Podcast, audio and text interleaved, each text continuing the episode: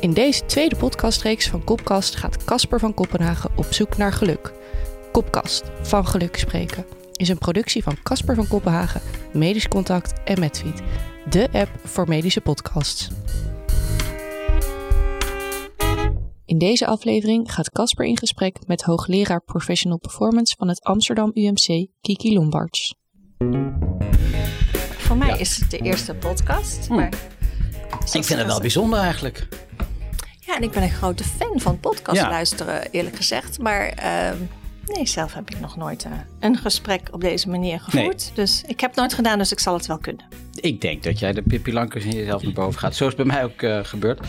Ehm, we gaan van start. Ehm, bij mij vandaag in de studio van de Domus Medica in Utrecht, professor Kiki Lombards. Zij is hoogleraar aan het Amsterdam Universitair Medisch Centrum Professional Performance en besteedde een groot deel van haar werkende leven aan dokters en kwaliteit. En dan vooral het functioneren van de medisch specialist. Voorwaar dus iemand om mee in gesprek te gaan in mijn podcastserie Kopkast van Geluk Spreken. Waarin ik op zoek ga naar antwoorden op mijn vraag: hoe krijgen we die dokters gelukkig en hoe houden we ze gelukkig? Kiki, welkom. Dankjewel, Caspar. Eh, wij spreken vandaag van eh, geluk. En eh nou heb ik in de afgelopen edities van deze Kopkast-serie meerdere ja, definities voorbij horen komen van diverse mensen. Wat betekent geluk voor jou? Ja, ik heb voor mezelf altijd een hele simpele definitie van geluk. En dat is de afwezigheid van wensen. De afwezigheid van wensen. Ja, Dus dan is er, valt er niks meer te wensen. Dat is Ja. het ideale leven. Ehm, nou, als ik ga kijken naar gelukkige momenten zoals ik die ervaren heb. En ik zou die gaan analyseren of ik ga daarop reflecteren. Dan kom ik tot de conclusie. Ja, er was eigenlijk niets te wensen. Het was goed zoals het was. Wauw. En dat is voor mij dan een geluksmoment. En dat kan je overkomen. Daar kan je niet heel erg op sturen. Ehm, dus je kunt die momenten hebben als je gewoon op de, fiets, eh, eh, op de fiets zit. Of als je op de bank met een boek zit. Of als je in gezelschap zit. Dus het is iets wat je overkomt. En eigenlijk in al die situaties dacht ik, ja, het is zoals het is en het is goed.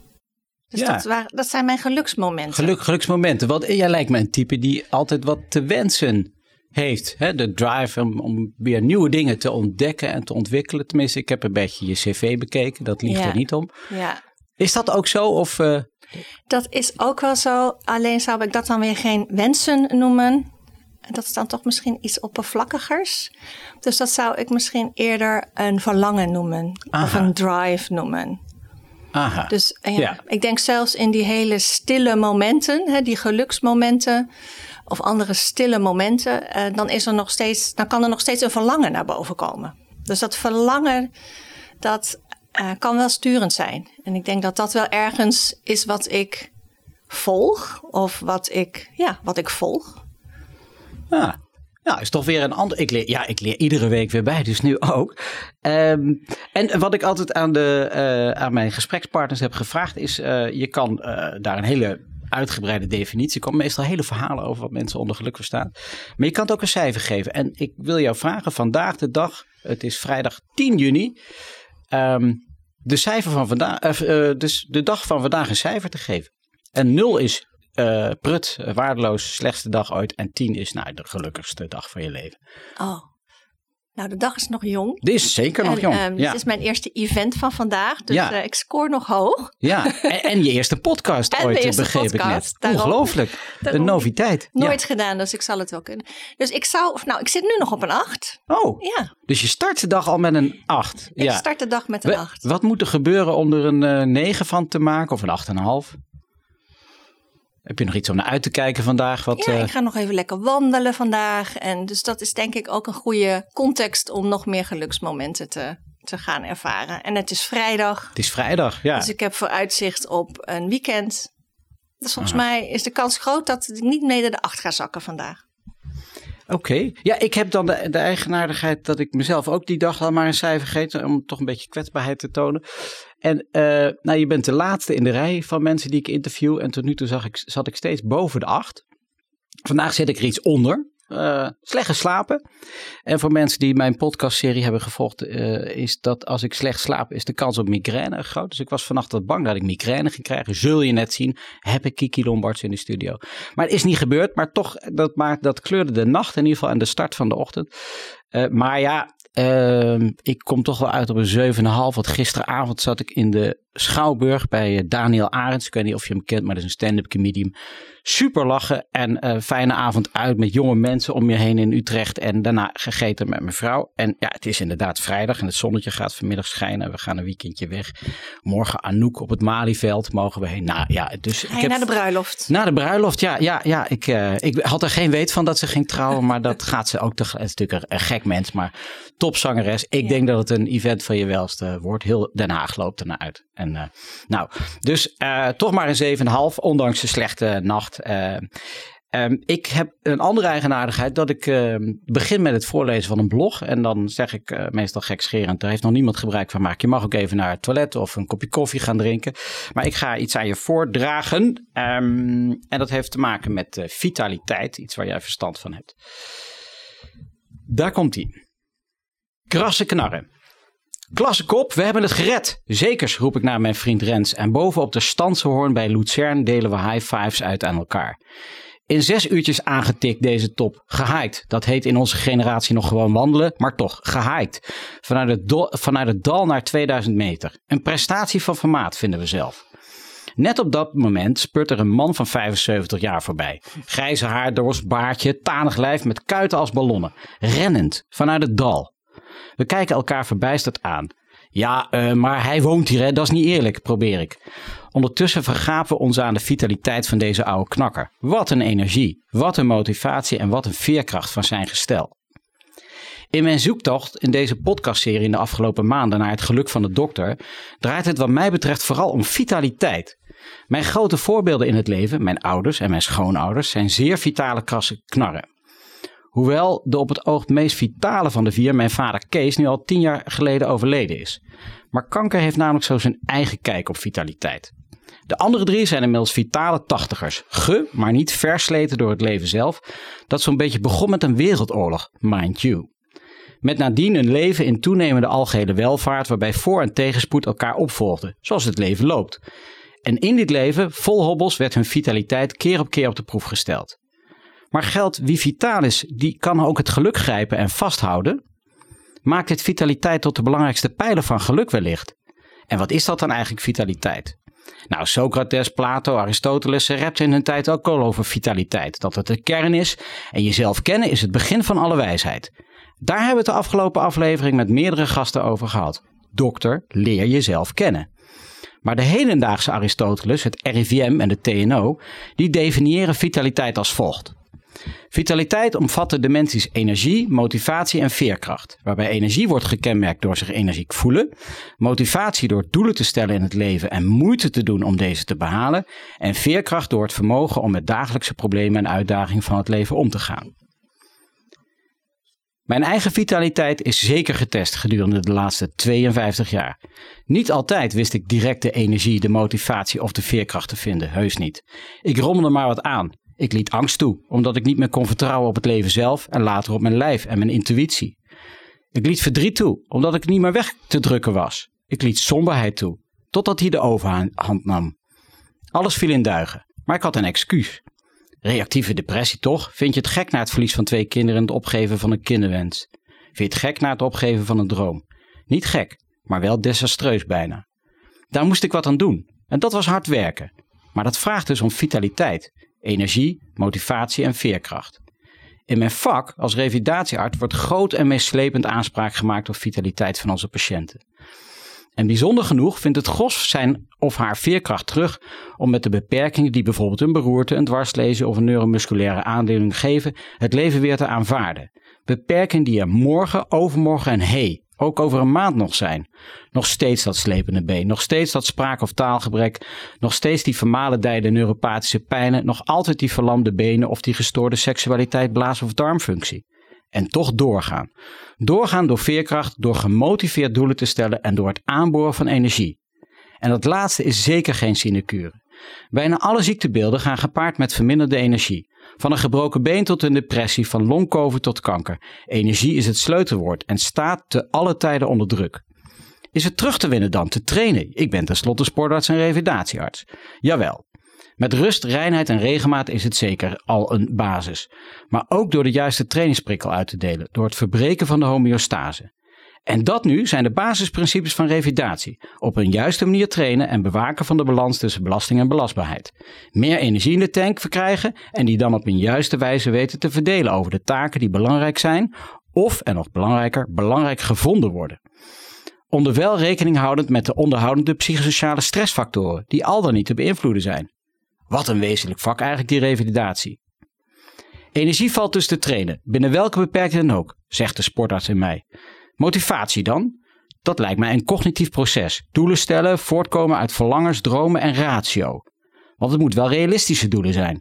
Ik bedoel, om nog Olympisch kampioen op de 100 meter te worden is best een irreëel doel voor mij.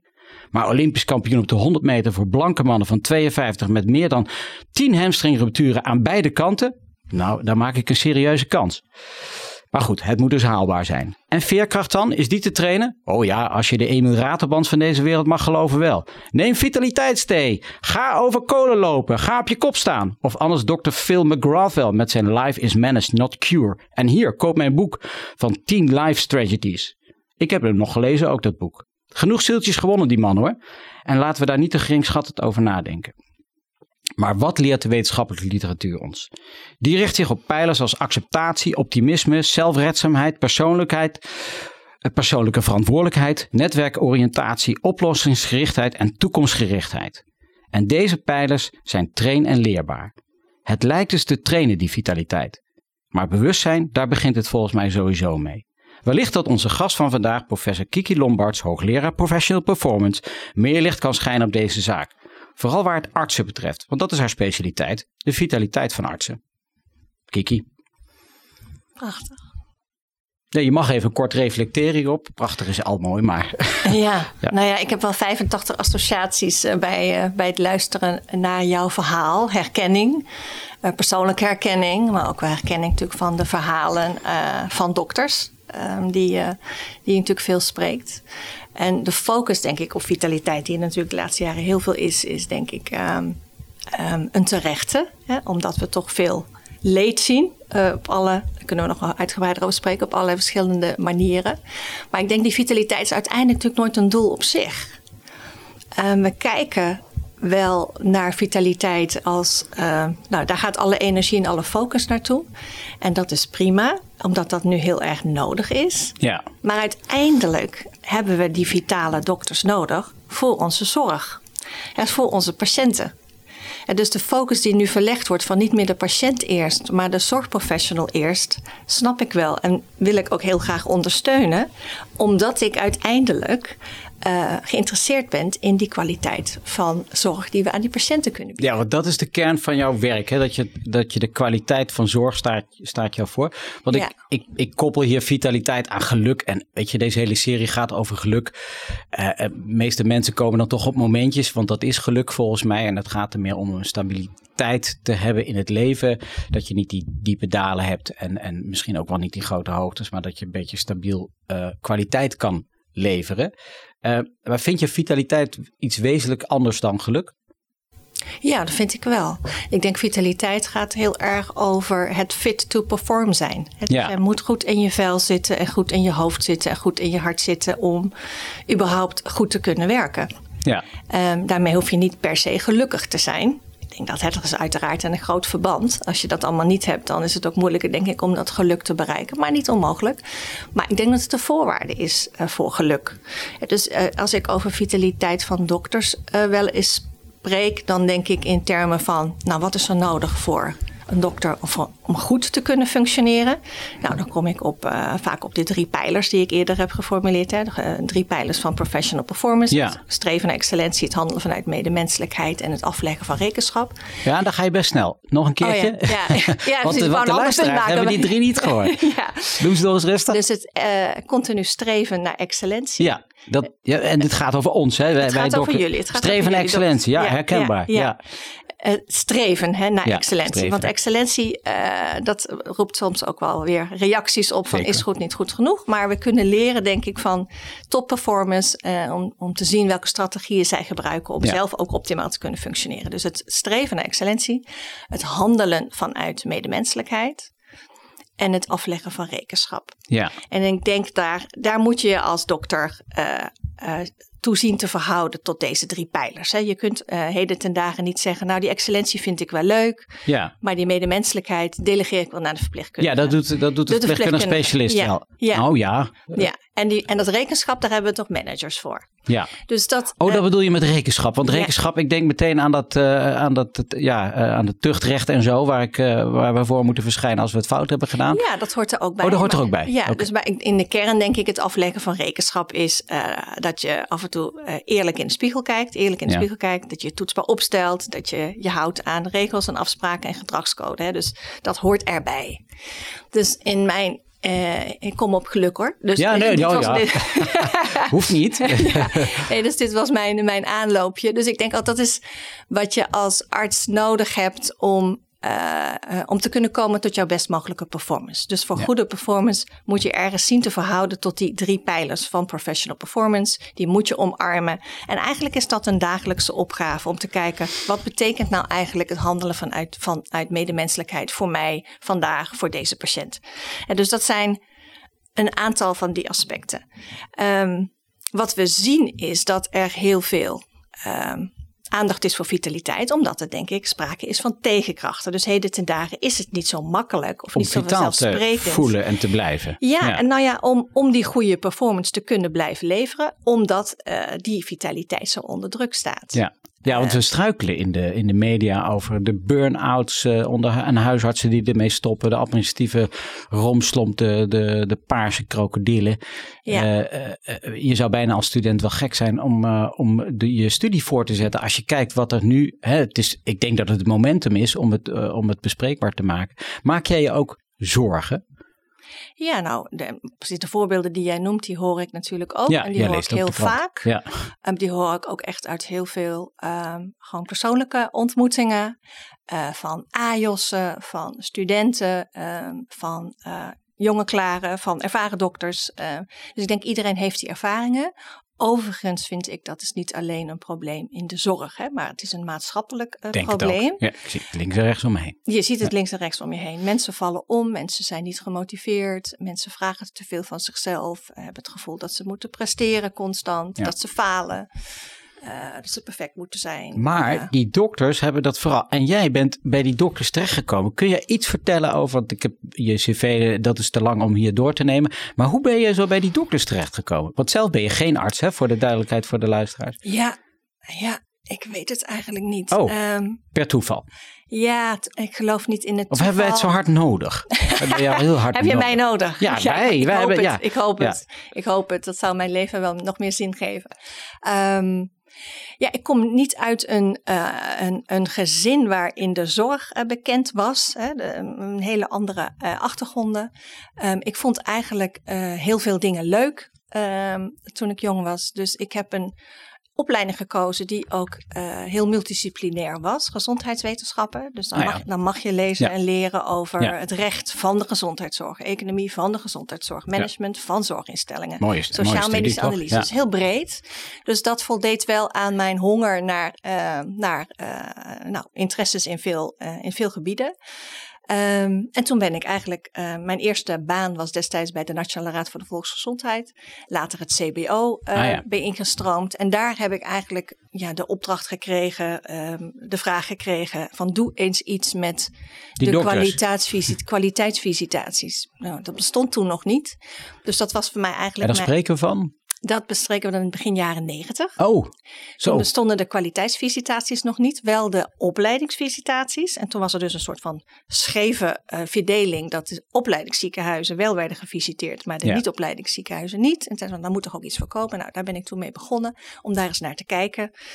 En eigenlijk op die manier ben ik in aanraking gekomen met wetenschappelijke verenigingen, met de medisch specialistische wereld. En heb ik daar veel mogen rondkijken. En ik ben er ook nooit meer weggegaan. En je bent er gewoon blijven Ik plakken. ben er gewoon Ja. blijven plakken. Ja. ja. En, en wij maken ons zorgen over de toekomst. Hè? Nou, de toekomst van de zorg, die ga ik nu eh, bellen. Want deze hele podcastserie eh is ge- eigenlijk gebaseerd. Nou, dat is een haakje wat ik gevonden heb, om het zo maar te zeggen. eh, aan een student die ik vroeg aan het einde van mijn college. Van, goh, weet je al wat je wil worden later als je groot bent? En toen zei hij in plaats van chirurg of cardioloog, wat ik verwacht had, zei hij gelukkig. Nou, dat was voor mij het, het haakje om een mooie blog te schrijven. Oh, mooie blog. Om een blog te schrijven. En eh, ik heb hem uitgedaagd om, eh, eh, om een vraag voor jou te formuleren. Dus Daniel Mulder, student aan het Erasmus MC.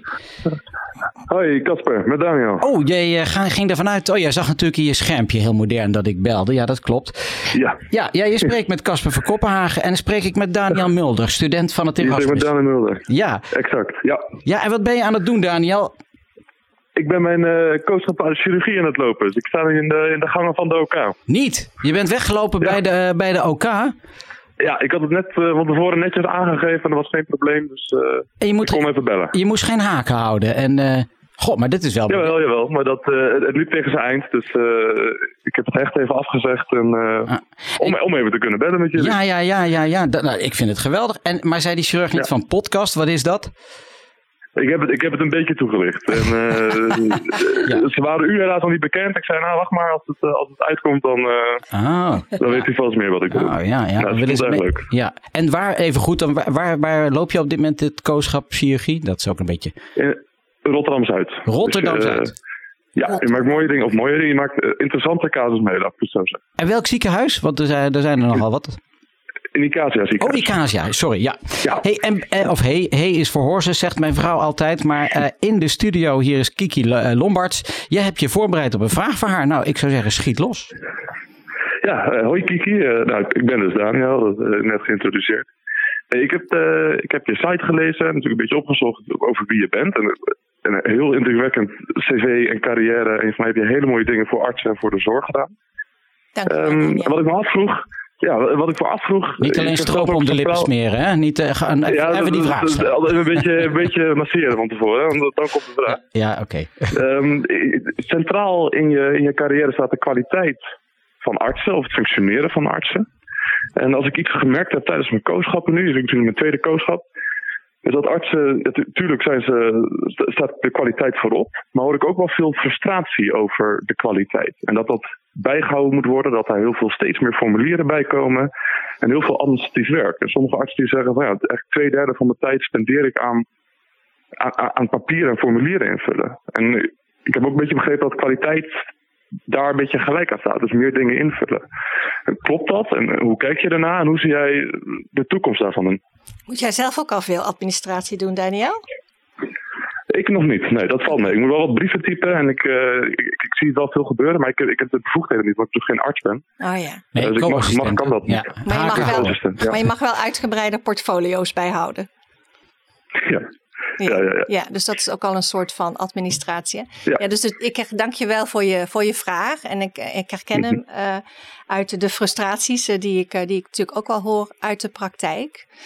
De twee derde die jij noemt, dat is wat overdreven, denk ik. Ehm, Mhm. Als we kijken naar het onderzoek, dan zijn er wel studies die laten zien dat artsen tot 40% van hun tijd bezig zijn met administratief werk. Waarvan de helft, dus dat is dan toch een dag in de week minstens, met werk waarvan, administratief werk waarvan men zegt, is dat nu wel zo nuttig? Hm. Hè, dus ik, nou ja, je kunt je, eh, als dat inderdaad zo is, en daar gaan we vanuit, dan, ehm, dan kan je wel voorstellen dat dat leidt tot frustraties. Als je zoveel tijd Ja. bezig bent met. Kijk, ik denk altijd, niemand vindt het erg om bij te dragen aan registraties, aan kwaliteitsregistraties, als je weet ehm, dat dat ook echt gebruikt wordt, die data. Dat dat leidt tot verbetering. En dan vindt Mhm. volgens mij niemand het erg om, eh, om daar een, eh, eh, zich toetsbaar op te stellen in die, op die manier. Hè. Dat hoort ook bij je professional zijn, bij je arts zijn, dat je ook bijdraagt aan de kwaliteitstoetsing van je, van je beroepsgroep en, en jezelf toetsbaar opstelt. Dus ik denk daar zit niet zozeer het probleem. Ik denk het probleem is dat het te veel tijd kost. Ik denk dat er te veel Mhm. Onnodig of nutteloos wordt geregistreerd. Er wordt veel dubbel geregistreerd. Er worden dingen geregistreerd die, eh, eh, ja, waarvan je niks terugziet. En dat leidt volgens mij tot de grootste frustraties. Ja. En ik denk de Ja, hele er is nog veel gebied te winnen, terrein te winnen. Dat denk ik, ja. En er zijn natuurlijk al lange bewegingen ook gaande, zoals ontregelde zorg, eh, vanuit de VVAA eh, ondersteund, eh, waarbij sessies, schrap, zogenaamde schrapsessies worden georganiseerd, waarbij mensen echt gaan zitten en gaan kijken van welke regels kunnen wij nu echt schrappen, omdat ze niets toevoegen eh, aan de kwaliteit van zorg. Ehm, En het feit dat dat nodig is, is natuurlijk veelzeggend. ja. Dat we die schrapsessies nodig hebben. Ik heb ze in mijn eigen branche nog niet eh, gebezigd, om het zo te zeggen. Maar ik zou morgen inderdaad heerlijk om eh, dingen te schrappen. Gewoon niet meer doen. Want jullie, want ik zeg altijd, ja, die jonge generatie, die gaat dat gewoon niet meer doen. Die gaat een heleboel, daar hebben we met Daniel al in de studio over gesproken. Die gaan een heleboel dingen anders doen dan wij. En dat hoort ook zo, dat is van alle tijden. Ehm Daniel, heb je een beetje antwoord gekregen op je, op je vraag? Want ja, voor het weet kom ik niet meer aan het woord natuurlijk. Ja, nee, het het is hartstikke duidelijk. Een mooi antwoord. Ik, ik was dan wel benieuwd hoe, dan, hoe ziet dan de toekomst eruit volgens Kiki. Met minder, eh, dat je nog wel de kwaliteit kan garanderen en dan toch minder hoeft in te vullen daarvoor. Nou ja, precies wat ik, wat ik net al even aangaf. En al die nutteloze eh, eh, en zinloze registraties, daar moeten we mee kappen. En de juiste. Ja, en we moeten En zorgen de dat, juiste dingen. ja, dat we selectief zijn in wat we registreren. Ik denk als we meer uit zouden gaan van vertrouwen in plaats van wantrouwen. En dus door die bril gaan kijken naar alle registraties. Dan kunnen we er denk ik ook al een aantal overboord gooien. En dan toch even wijzend naar de beroepsgroep zelf. Eh, vaak wordt natuurlijk geklaagd over registraties, omdat dat moet van de verzekeraars Ja. of van VWS of Ja. van de inspectie Mhm. of wat dan ook. Maar heel veel van de administratielast komt ook van eh, specialisten of van dokters zelf. En dus ook daar, hè, als we even Hebben denken aan de visitaties, om maar iets Ja, te noemen. we hebben het allemaal zelf verzonnen, Daniel. ja. Wij. Jij, Ja. jij, jij nog niet, maar ik, Ja. ja, Ja. ik was er ook bij. Oh, dan moeten we de- dat lijstje en dat lijstje. Ja, dus Ja. ben daar ook denk ik Ja. eh, voorzichtig in. En ik denk ook als Ja. ik kijk nu naar eh, hè, jouw generatie, Daniel, gewoon studenten, wat ik ze dan ook hoor Mhm. klagen over die administratie, bijvoorbeeld over al die portfolio's invullen. Ja, Ja, wat we opleiden zijn mensen die heel goed weten hoe ze een portfolio moeten invullen. ja, En ja. hè, ik heb zelf wel eens in een, in een mentorrol met een, eh, met een co-assistent gezeten. Dat was ook iemand vanuit de honorsklas. Dus echt een, een high potential, eh, Ja. scorend, hoogscorend op alle domeinen. Zoals al die dokters Zoals al die dokters ja, tegenwoordig. Ja. En daarvoor moest ik dus inderdaad ook haar portfolio bekijken. En ik dacht, zij is gewoon ontzettend goed in dat portfolio schrijven. Maar in het gesprek daarna, de tegen? uitnodiging van reflecteer nu eens echt. Want volgens mij zit er veel meer en kun je veel dieper nadenken over jouw functioneren. Dan deze, eh, dan deze verplichte reflecties aan je portfolio toe te voegen. Dus ook daar geldt denk ik dat we uit Ja. moeten kijken dat we niet de verkeerde type dokters eh, Ja, ja, Ja. dat- dat- ook wel opvallend. Even nog een side, sidestepje. Ik heb jarenlang die portfolio gesprekken gedaan met die, met die klare dokters in het UMC Utrecht. En dan kwamen ze binnen met een multimap. Ik dacht, dat kan toch niet waar wezen in deze tijden. Dat, ik heb geen multimap meer. Nou goed, dit, dit is, ja, dat moet toch allemaal digitaal. Je hebt toch wel een digitaal portfolio, hoop ik eh, intussen, Daniel, of niet? Ja, ja. Hoe is dat ik, ik weet niet wat een multimap is. Nee, dus, ja, eh, zie je, dat dat- wou ik je net gaan uitleggen. Ja, dat is een, een dik schrift. Nou, schrift, dat weet je ook niet. Nou goed. Eh, ha- had jij nog een, een tweede vraag eh, verzonnen? Nee, ik, eh, ik, ik moet terugrennen naar de Ja, OK, je moet terugrennen naar de OK. Ja. Goeie reactie, Daniel, ja. ja, hele goede. Hey, dank je voor je, voor je vraag en Ja. je tijd. En dank je supervisor ook voor de vraag en zijn tijd. Het Icasia ziekenhuis in Rotterdam. Die stelt zijn co-assistenten gewoon in staat om, eh, om goede dingen te doen. En, en wijze vragen te stellen. Dank je wel. Dankjewel. Ja. Hey, jullie bedankt en eh, bedankt voor je antwoord, Kiki. Veel Ja, succes. hoor, dankjewel. Doeg. Ja. Mooie reactie ook van Daniel. Ik moet weer terug naar de OK. Ik heb ook wel eens zo met ik opleiders spreek en dat ze zeggen, ja, het is allemaal mooi, Kiki, maar eh, ik moet ook nog gewoon patiënten beter maken. Ja, ja. En dan denk ik, yes, Ja, ja. dat is altijd het goede excuus om, eh, Ja, om van tafel te lopen. Patiënt, patiënten, ja. Het is ook een excuus. Ja, het is ook als, het, als de heat on is een excuus. Ja, ik moet nu toch patiënten do- Ja. doen. Ja. Ehm, nou heb je net gesproken, dit is een, eh, klein bruggetje hè, naar eh, iets wat we zeker ook willen be- belichten. Een van jouw thema's is de humanisering van, eh, van zorg. Ik word overigens altijd wel hoopvol als ik die jonge lui hoor spreken, hoe welbespraakt en goed doordacht ze de dingen doen en dat ze ons ook echt de maat nemen. En ja, ik hoor hem nog letterlijk zeggen, ik ga gewoon niet doen wat die chirurgen doen. Ja. Eh, namelijk een, een leven opofferen voor, voor Ja. mijn vak. Ik wil ook leven. Ja. Ehm, De vraag is dan wel, gaan ze het niet doen? Gaan ze het anders doen en blijven ze wel chirurg of vertrekken ze. Nou ja, en Dus dat is het spannende punt, denk ik nu. En dat is natuurlijk in de afgelopen, eh, nou, ik loop 25 jaar mee in de zorg. Zoals ik er naar kijk, zijn er heel veel mensen die dan wegtrekken uit die, uit die vakken die dat vragen. Of althans, waar dat wordt opgelegd. Want zo, eh, daar komt het feitelijk op neer. Ehm, en dat is bloedzonde, want daar eh, zijn topdokters mee verloren eh, gegaan. Zeker. En ik, ik heb de hoop dat zij het anders gaan doen. Maar jij maakt je sterk voor de humanisering van, van de zorg. En dat wordt dan vaak gelieerd aan feminine kwaliteiten, om het zo te zeggen. Eh nou, je had net een mannelijke co-assistent aan. Ze zijn er nog. Ze zijn er, en hij yes. liep naar de chirurg. Wel een op- chirurg. Ja, ja co-assistent. hè? Ja, co-assistent. Hij wil, helemaal, geen, hij wil helemaal geen chirurg worden. Nee, nee, oké. Ehm, maar ja, eh, dat is wel een mooi, mooi bruggetje. Want wij, ja, wij zijn de laatste der Mohikanen. En in mijn vakgebied, de revalidatie en geneeskunde, zijn we altijd weer blij als er weer een man eh, voorbij komt. Eh, kun je daar iets, iets zinnigs over zeggen? Ja, zeker. Ehm, ja, je maakt nu duidelijk de link hè, tussen feminisering en, en humanisering. Hè. Dat Ja. verwijst denk ik ook naar de publicatie die ik onlangs eh, had in de New England Journal of Medicine. Waarbij we eigenlijk stellen van eh naar eh, uitgebreide studie. Ja, de geneeskunde kan wel denken dat ze genderneutraal is. Maar het is eigenlijk nog een hele mannelijke, mannelijke cultuur. En heeft een hele mannelijke oriëntatie. En blank, om het zo En ook om nog er wit. nog eens even eentje en, in te ja, gooien. Wit, hè? Ja, Eh, eh, wit, ook nog sorry, wit. ja. Ja. wit. En, eh, ja. Dus het is weinig divers. Ehm, eh, ik had een, eh, de kans om een eh, sabbatical te doen in Stanford University. En eh, nou, dan zit je in het Amerikaanse eh, eh, bolwerk Ja, van... maar, eh, mag ik heel even teruggroeien? ja. Een sabbatical aan de universiteit. Maar een sabbatical bestaat voor mij uit, zoals ik dat dan noem, geen reet doen. Maar dat, eh, Nee, dat is de, misschien de Nederlandse connotatie. Eh, maar Ja. de sabbatical in, in, eh, in, in ieder geval in de US en ik denk in veel buitenlanden is dat jij de tijd krijgt om eh, ergens anders je te verdiepen of te bekwamen.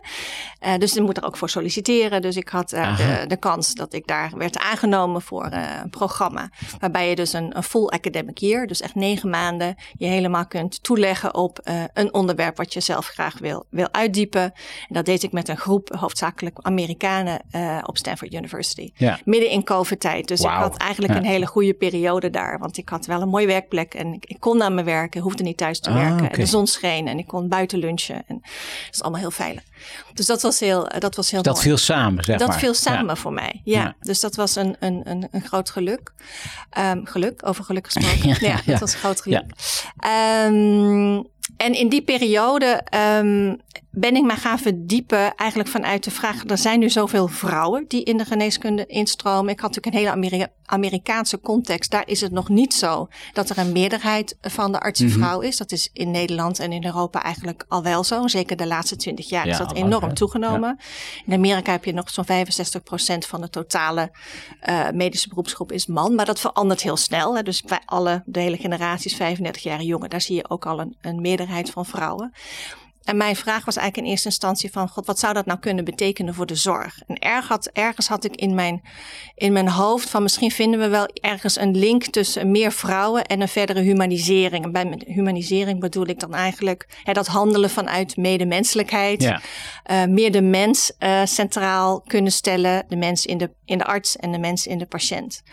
En toen ben ik maar gewoon eens begonnen eh, met de medische literatuur te lezen op wat wordt er überhaupt geschreven over vrouwen en mannelijke dokters. En toen ben ik mijn hoedje geschrokken. Want het zijn eigenlijk eh, heel, heel, heel veel studies, goede studies, die welk onderwerp je ook aangrijpt, steeds laten zien dat vrouwen, vrouwelijke dokters professioneel benadeeld worden in, in eigenlijk alle aspecten van het vak en gedurende hun hele carrière. Ze worden vaker eh lastig gevallen, ondergewaardeerd, eh, moeten harder werken, eh nou, et cetera, et cetera, et cetera. Dus dat was voor mijzelf wel een, een eye-opener. Ik was daar ook wel boos over. Ik Nou, denk, dat kan ja. toch niet zo zijn? Want ik geloofde dat niet. Ik dacht, hè, ik ben dan toch een beetje van de zes vinkjes om van Joris Luijendijk te Ja, spreken. ja daar, die is ook voorbij gekomen in deze podcast. Ja, dus, ja, dus en ik, ik geloofde het niet. Niet, Ik dacht, nee. als je hard werkt, dan kom je er wel. En het valt allemaal wel mee. En, en toen ging ik het lezen en toen dacht ik, ik, ik, kan er niet, ik kan er niet omheen. Het is echt aan de hand. En tegelijkertijd wist ik ook, daar heb ik dus niks meer aan toe te voegen. Want het is, eh, het is wel eh, echt gedocumenteerd. De volgende vraag was natuurlijk... Ja, wat- niks aan toe te voegen om zelf te gaan om zelf te onderzoeken. Ja, Ja, ja, ik, hoef- ja. precies. Ik hoef dat niet te bewijzen. Dat nee, en voor de duidelijkheid, dit was literatuur natuurlijk, dat, zoals het meestal is, dat is eh Anglo-Saxische literatuur, dus Europa, Amerika, Ja. En Australië, die, uh, waar Ja. het- of had je ook uit andere delen van de Nou, wereld? zit- kijk, als we kijken naar het aantal vrouwen, zeg maar, in, eh, in de geneeskunde, vrouwelijke dokters, dan ehm, doen we het in Europa eh, goed, wou ik zeggen, maar dat, zonder oordeel. We hebben daar veel vrouwen eh, eh, in, de, in de beroepsgroep. Hè. Dat stagneert op een gegeven moment op rond 70 procent. Dus zover zijn we in Nederland nog niet. Ja. We zitten op de 54 procent of zo. Maar dat zal hier ook op een gegeven moment gaan stagneren. Moet. En dat is ook Ja. goed, gelukkig. Ehm, Amerika is wat minder. En de landen die achterblijven zijn Japan en Korea. Die zitten echt nog zo'n beetje op zeg maar 20 procent of zo. Dus die, de, dat zie je wel. Dus je ziet nu langzamerhand ook studies uit die hoek komen. Dus die vrouwen die hebben nog een weg te gaan, zeg maar. Ehm, maar goed, dat die, dat die achterstelling, die uitsluiting, die ondermijning er is voor die groep, dat is, dat is duidelijk. En, en toen was mijn vraag eigenlijk, wat betekent dat nu voor de kwaliteit van zorg? Ja. Zien we ook iets daarvan terug in, eh, in de uitkomsten van patiëntenzorg? En toen ehm, ontdekten we dat bij het bestuderen van vrij recente studies zijn dat eigenlijk van Mhm. de laatste vijf jaar of zo. Eh, grote studies binnen de chirurgie, binnen de cardiologie, binnen de interne. Stevige studies, goede, goede journals waar het gepubliceerd is, dat eh, er echt een verschil is in klinische uitkomsten voor patiënten. eh, als we kijken naar, zijn deze patiënten nu gezien, behandeld door een vrouw of een man? En de vrouwelijke dokters die produceren, om dat zo maar te zeggen, dan betere klinische uitkomsten voor hun patiënten. eh, dan klinische dokters. uitkomsten. Ja, dan gaat Ja. het over sterftecijfers, gaat het over heropnames, gaat het Complicaties, over ernstige complicaties. Dus daar zien we dat grote verschil in. En dan kijk je als je als patiënt eh, bij een vrouwelijke arts komt, dan maakt het eigenlijk niet uit of je daar als man of als vrouwelijke eh, patiënt komt. Die uitkomsten zijn hetzelfde. Maar als we kijken naar de mannelijke dokters, dan zien we het grootste verschil is dat de vrouwelijke patiënten bij de mannelijke dokters eh, slechter af zijn. En dat zijn serieuze eh, getallen. Uiteraard gaat dit hè, over een geaggregeerde groep. ehm, wat er bekend is aan geregistreerde eh, data. Ehm, dus het geldt natuurlijk niet dat elke vrouwelijke arts beter is dan elke mannelijke arts. Maar als we kijken naar de grote groep van artsen, dan zien we dat vrouwelijke patiënten minder goed af zijn, met name bij mannelijke dokters. Ehm, dus dat zijn eigenlijk best wel ernstige, ernstige. Daar ben je van geschrokken. Daar ben ik van geschrokken. Althans, ik doe dat ook. Ja, ja, dus dat Ja. zijn serieuze getallen. Kijk, en de vraag is natuurlijk van waar wordt dat dan door veroorzaakt? Ja. Wat moeten we met deze getallen? Want alleen als we weten wat de, wat de oorzaak is, als we echt de causaliteit kunnen vaststellen, dan kunnen we natuurlijk ook pas gaan ingrijpen. Ja. En daar zijn heel veel suggesties wel, eh, eh, maar nog geen eenduidige antwoorden. Oké. Hè, Noem dus- eens een paar van die suggesties. nou, de suggesties zijn. ehm laten we eens eh, vooropstellen. Wat we weten, het ligt niet aan ehm, de context waarin je werkt. Dus het type ziekenhuis. Het ligt er niet aan dat je parttime of fulltime werkt. Het ligt niet aan beschikbaarheid. Ehm, het ligt niet aan ervaringsjaren. Dus zeg maar al die gegevens die normaliter uh, Die we heel belangrijk ingrepen. Ja, worden geregistreerd. ja. Die hebben we kunnen bestuderen. Ja. Daar ligt het niet, Niet aan. aan. Dus dan moet je zoeken naar waar ligt het wel aan. Die zijn heel veel studies wel gedaan, ook naar verschillende manieren, bijvoorbeeld van praktijkvoering van mannen en vrouwen, Ehm, vrouwelijke artsen. Ehm, die zijn dan niet gelinkt aan die studies over die uitkomsten, maar dat zijn separate studies. En daarin wordt bijvoorbeeld gevonden dat vrouwen eh, beter bijvoorbeeld protocollen volgen. Eh, in het algemeen. Hè. Dus mannen bedenken Oh de ja. protocollen en vrouwen, die, en vrouwen die volgen ze beter. Ja. Ehm, vrouwen hebben dus een andere Ja. manier van communiceren. Eh, zijn bijvoorbeeld gevoeliger voor eh, eh, emotionele uitingen in hun communicatie. Ehm, vrouwen zijn beter in, ehm, vrouwelijke dokters, in disease management. Dus echt het, het vervolgen van patiënten. Bijvoorbeeld diabetespatiënten of andere chronische patiënten. Ja. Houden ze beter in de gaten. Patiënten van vrouwelijke huisartsen bijvoorbeeld zijn grosso modo beter in het... ehm, eh, het vervolgen, het compliant zijn aan eh, eh, bevolkingsonderzoeken. Dus dat zijn allemaal grote beelden die worden geschetst.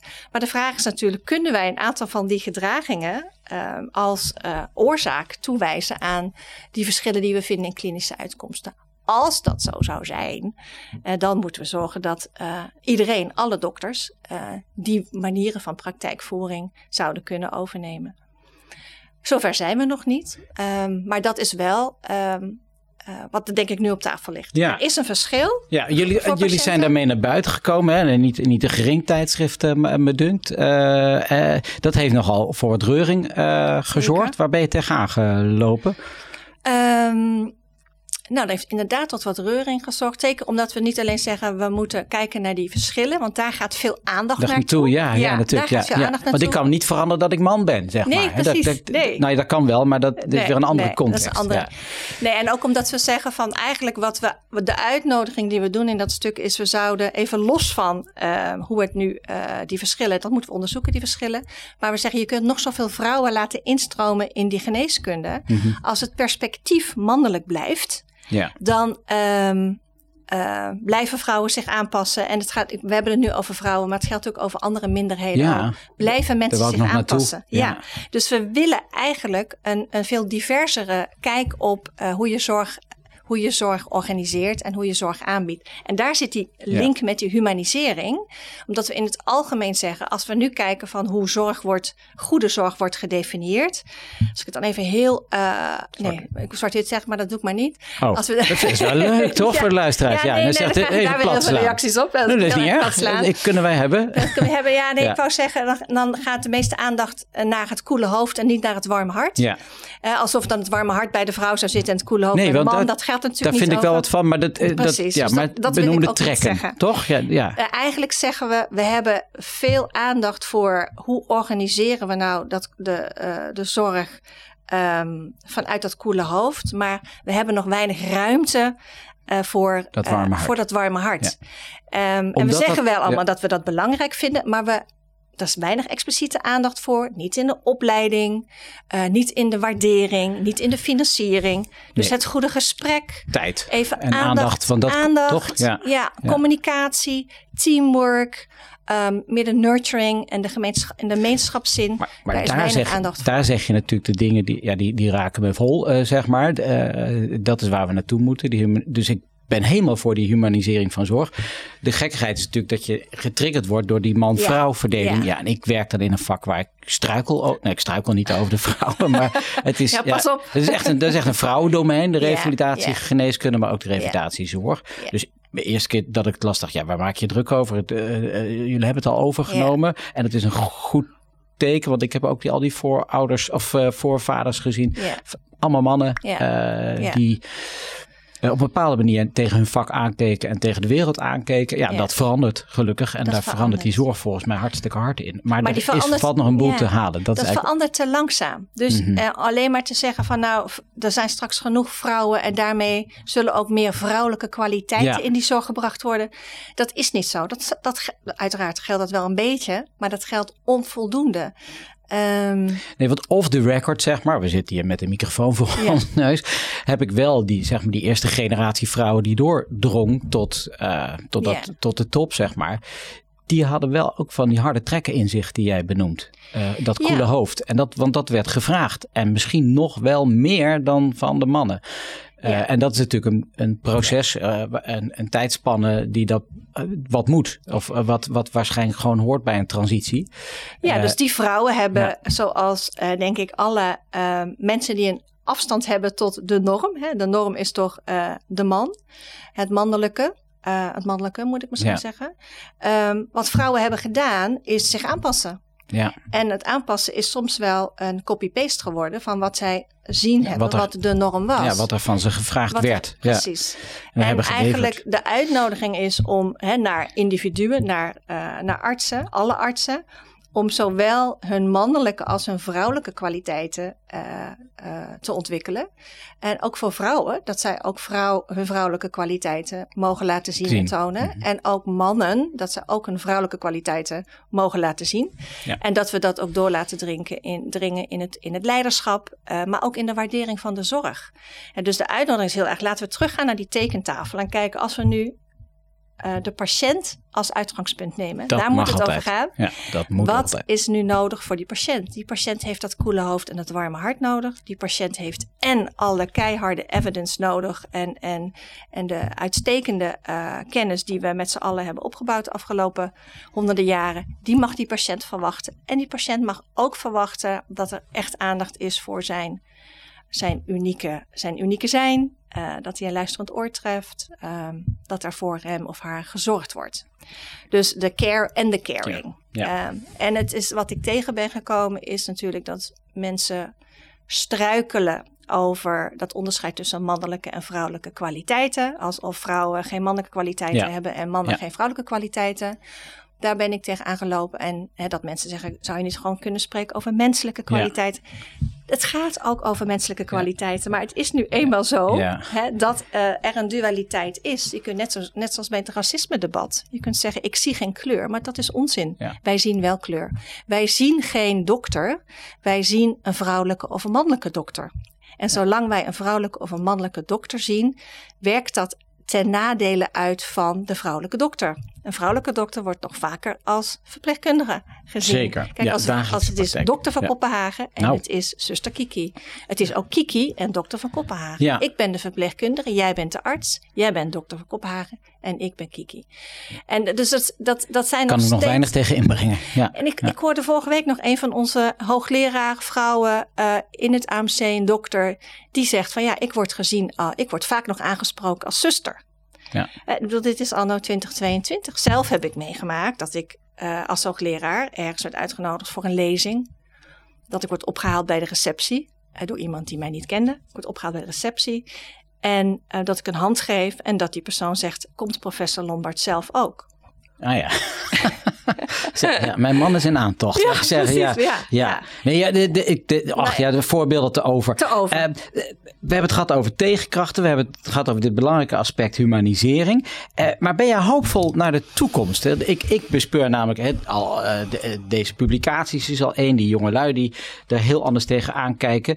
Ehm, het draait om zingeving. We hebben een prachtig vak waar de zingeving voor het oprapen eh, ligt. Maar de zin om het zo maar te zeggen, om die zingeving te zien en de zin om het te blijven doen met alle energie, veerkracht en eh, motivatie, die eh, hoort bij vitaliteit.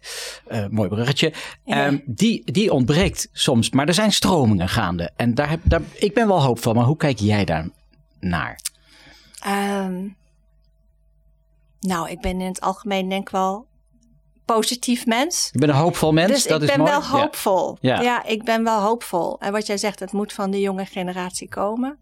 En wat ik de jonge generatie heel erg hoor zeggen, en dat maakt mij dus hoopvol, dat zij, ehm, ehm, dat zij het anders willen doen. Dat zij het heel belangrijk vinden dat zij zelf als mens gezien worden. En dat zij ook heel graag die patiënt meer als mens willen benaderen. Hè, dus, dus zij zeggen letterlijk, ja, die patiënten die hebben al gedokter googeld. Die komen niet blanco naar mij. Nee. Die komen naar mij eh, niet alleen als medisch expert, maar als iemand met wie zij over eh, hun traject eh, mogen spreken. Als een klankbord. Als een klankbord en als een gids. Mm, hè, hoe je het Ja. coach, hoe je het Mm. ook zou willen noemen. En het gaat natuurlijk zeker niet voor alle patiënten, maar dit is wat, wat de jonge dokters zeggen. En zij zeggen dus: Ik heb dan dus daar in die spreekkamer een gesprek nodig van mens tot mens. Daarvoor moet ik weten wie ik ben als mens. Dus dat vind ik al heel hoopvol. Dat ze niet zeggen van, oh ja, we hebben een, een dokter en we hebben een mens. Maar dat Ja. dat dus blijkbaar geïntegreerd is in hun beeld. En dat zij zeggen, en dus vinden wij het ook heel belangrijk... dat eh, persoonlijke ontwikkeling ook onderdeel wordt van de opleiding. Dus dat zij ook hun eigen ontwikkeling mee willen nemen als, als onderdeel van hun professionaliteit. Ja. Dus dat vind ik al een hele eh, mooie ontwikkeling. En dat zij dus ook zeggen, ja, eh, ik denk ook vanuit het ik-tijdperk. Zij zien zichzelf als uniek en zij zien daarmee ook meer vanzelfsprekend misschien de patiënt als uniek. Oké. dus, dus dat is, Zo heb ik er nooit naar gekeken. dus dat Ja. is ook, ik vind dat ook een hoopvolle eh, ontwikkeling. Ja, en die, daar noem je wel een belangrijk thema, de persoonlijke ontwikkeling. Eh, nou, dat is in e- eerdere eh, uitzendingen van deze podcastserie zeker benoemd. Namelijk de, het armoedige eigenlijk van, als ik kijk naar mijn eigen generatie, Ja. hoe dat voorbij is gekomen. Daar, daar is een nadrukkelijke behoefte ook hè, bij, de, bij de jonge garde. Ja. Ehm, die die heb jij, ben je ook tegengekomen. Ja, zeker. Dus voor bijvoorbeeld in die beweging Zin in Zorg. Hè, Ja. Dat is een beweging door de jonge specialist, de jonge huisarts, de LAD. Ingezet, hè, ondersteund door de VVA. Waarbij echt gezocht wordt naar werkplezier. Ja. Ehm, en die jonge artsen die bij elkaar komen daar, dat zijn dus echt bevlogen mensen met hart voor het vak.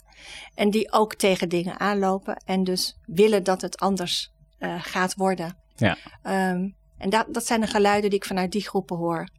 Dus ik denk ja, ook het feit dat er zoveel um, uh, zelf gezocht wordt in, in coaching, in, in andere uh, ja, bijeenkomsten waarin men nadenkt over hoe zou dat nu anders kunnen. Ja. Dus kijk bij ons in het Amsterdam UMC, we hebben 23 intervisiegroepen. Ah ja. dus dat is ja. Van uh, AJOS? Van AJOS. ja. Van AJOS. Ah, geweldig. En dus dat is blijkbaar. Ja, in mijn tijd nul, zeg maar. Ja, nul. Ja, ja, nul, nul. Gewoon. Nul, hè? Nul, ja, nul. Coaching.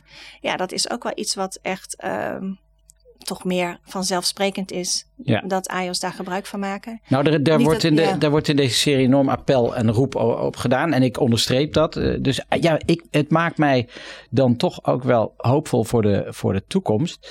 Um, nou, weet ik, we hebben een voorgesprek gehad. En um, nou heb jij een sabbatical uh, gehad. Uh, die zag er toch wat anders uit dan ik tijdens dat voorgesprek in mijn hoofd. Ik weet dat je wel bezig bent geweest met, uh, Ja. met, met werk, maar ik dacht dat je toch iets minder aan het doen was.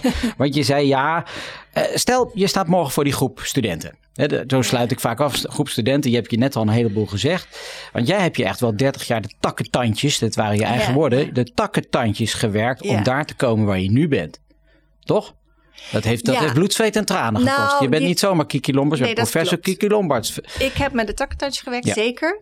Maar niet met als doel om daar te komen. Aha. Dus dat is even de, de, de correctie, zou ik zeggen. Want waarom heb je dan de takkentandjes gewerkt? Ja, dat is een goede vraag. Dus in die zin van heb ik daar, had ik dat niet moeten doen? Nee, dit was echt iets wat, wat ik graag deed. Hè, vanuit mijn passie om iets te willen snappen. Uit de passie om iets willen, te willen bijdragen. Om, vanuit de passie om iets te willen veranderen. eh, om ter ondersteuning te zijn aan, nou ja, mijn groep zijn dan toch eh, de, de medische professionals. Ja. Daarom heb ik het gedaan.